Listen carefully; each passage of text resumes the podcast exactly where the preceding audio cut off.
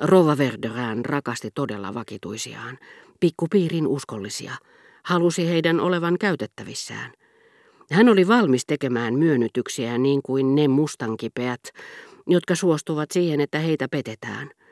Mutta heidän kattonsa, jopa silmiensä alla, toisin sanoen ei petetä, ja hän salli miesten pitää rakastajatarta, rakastajaa, sillä ehdolla, että suhteella ei ollut sosiaalisia seurauksia, vaan ne solmittiin ja purettiin keskiviikkojen katveessa. Odetten pienimmätkin naurunpyrskähdykset Swannin rinnalla olivat muinoin kaihertaneet hänen sydäntään. Nyttemmin kaikki kahden keskeinen Paronin ja Morellin välillä. Näihin murheisiin hänellä ei ollut muuta lohtua kuin turmella toisten onni. Eikä hän olisi kauaa voinut sietää Paronin onnea. Ja nyt tämä varomaton kiirehti katastrofia antamalla vaikutelman, että rajoitti emännän roolia tämän omassa sisärenkaassa. Rouva oli jo näkevinään Morellin seurapiireissä ilman häntä, Paronin siipien suojassa.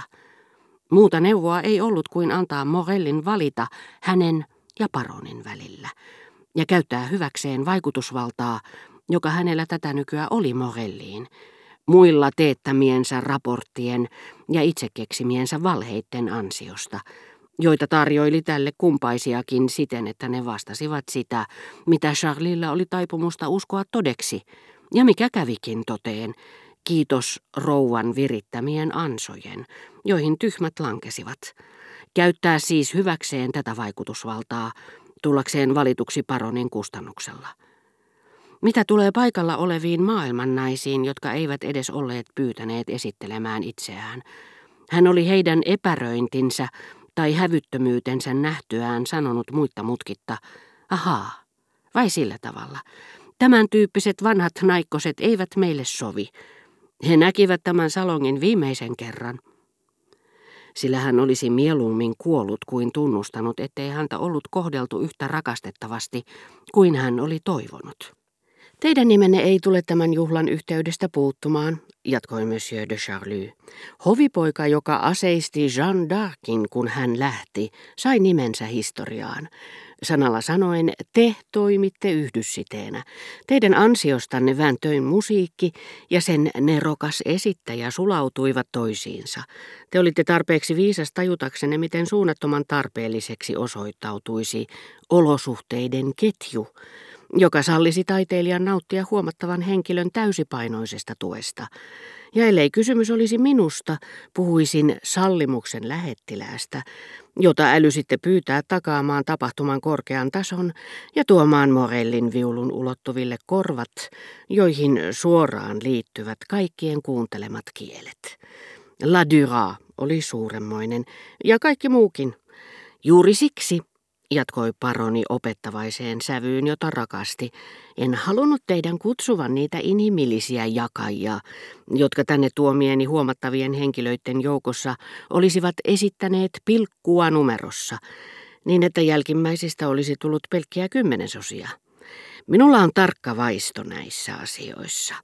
Kömmähdyksiä ei saa tehdä, eikö totta, kun järjestää juhlaa, jonka on oltava vääntöin hänen nerokkaan tulkinsa, teidän ja, rohkenen sanoa, minun arvoiseni. Jos olisitte kutsunut Lamoleen, kaikki olisi mennyt pieleen.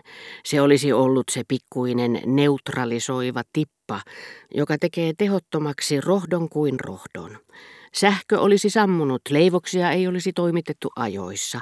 Kaikki olisivat saaneet ripulin appelsiinimehusta.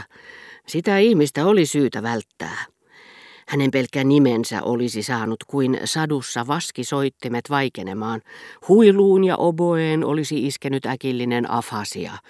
Ei edes Morell olisi ollut tilanteen tasalla, vaikka olisikin saanut irti soinnun tai pari, vaan vääntöin septetin sijasta olisitte kuullut sen parodian ala Beckmesser, ja se olisi päättynyt vihellyskonserttiin.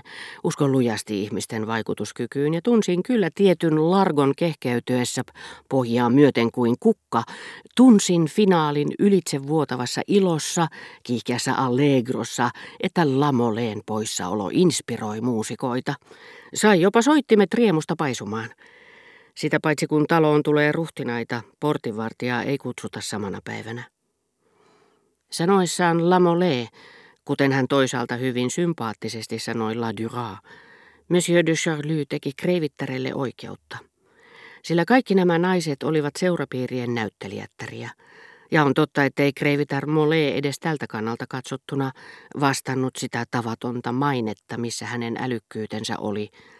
Mieleen tulivat ne keskinkertaiset näyttelijät tai kirjailijat, jotka tiettyinä aikakausina ovat Neron asemassa, joko taiteilijatovereittensa keskinkertaisuuden tähden, näiden joukossa kun ei yksikään pysty osoittamaan, mitä on todellinen lahjakkuus, tai sitten keskinkertaisen yleisön takia, joka ei kykene ymmärtämään tavallisuudesta poikkeavaa persoonallisuutta, vaikka sellaisen tapaisi. Madame Molén tapauksessa on parempi tai oikeastaan vallan paikallaan valita ensimmäinen vaihtoehto. Seurapiirit kun ovat turhuuden kuningaskunta. Erot maailmannaisten avujen välillä ovat mitättömät. Niitä saattaa mielettömästi kasvattaa vain Charlyn Paronin kauna tai mielikuvitus. Ja jos hän käytteli, kuten äsken, kieltä, joka oli pelkkää sievistelevää taiteen ja seuraelämän sekasotkua, se johtui siitä, että hänen seurapiirileijonan kulttuurinsa ja vanhan naisen kiukunpuuskansa tarjosivat vain mitättömiä aiheita hänen aidolle kaunopuheisuudelleen. Koska eroavaisuuksien maailma ei löydy kaikkien niiden maiden joukosta, jotka aistimuksemme yhdenmukaistavat, sitä suuremmalla syyllä sitä ei seurapiireistä tapaa. Onko sellaista edes olemassa? Jossakin. Vääntöin septetti tuntui vastanneen, että on. Mutta missä? Koska Monsieur de Charlus myös mielellään toisteli ihmisten puheita, hämäsi ja hajotti hallitakseen, hän lisäsi, kun ette kutsunut Madame Moléta, veitte häneltä tilaisuuden sanoa, en käsitä, miksi tämä rouva Verdurin kutsui minut. Mitä ihmisiä nämäkin ovat olevinaan, en tunne heitä. Hän sanoi jo viime vuonna, että väsytätte häntä lähentymisyrityksillänne. Älkää kutsuko sitä typerystä enää. Ei hän oikeastaan niin erinomainen ole. Hän voisi mainiosti käydä täällä tekemättä siitä numeroa, koska minäkin käyn. Sanalla sanoen hän päätteli, te voitte kiittää minua, sillä kaikki sujui juuri niin kuin pitikin. Germantin herttuatar ei tullut, mutta mistä sen tietää, ehkä näin oli parempi. Emme kanna siitä hänelle kaunaa. Kutsummepa hänet vielä toistekin. Sitä paitsi häntä ei voi unohtaa. Hänen silmänsäkin sanovat, älkää unohtako minua, koska ne ovat kaksi lemmikkiä. Ja ajattelin itsekseni, kuinka Germantien henki, halu itse valita minne menee, oli sentään vahva voittaakseen herttuattaren Palamedin pelon. Näin totaalisen voiton jälkeen tuntee houkutusta, kuten Bernardin de Saint-Pierre, nähdä kaikkialla kaitselmuksen käsi. Durand herttuatar oli haltioissaan.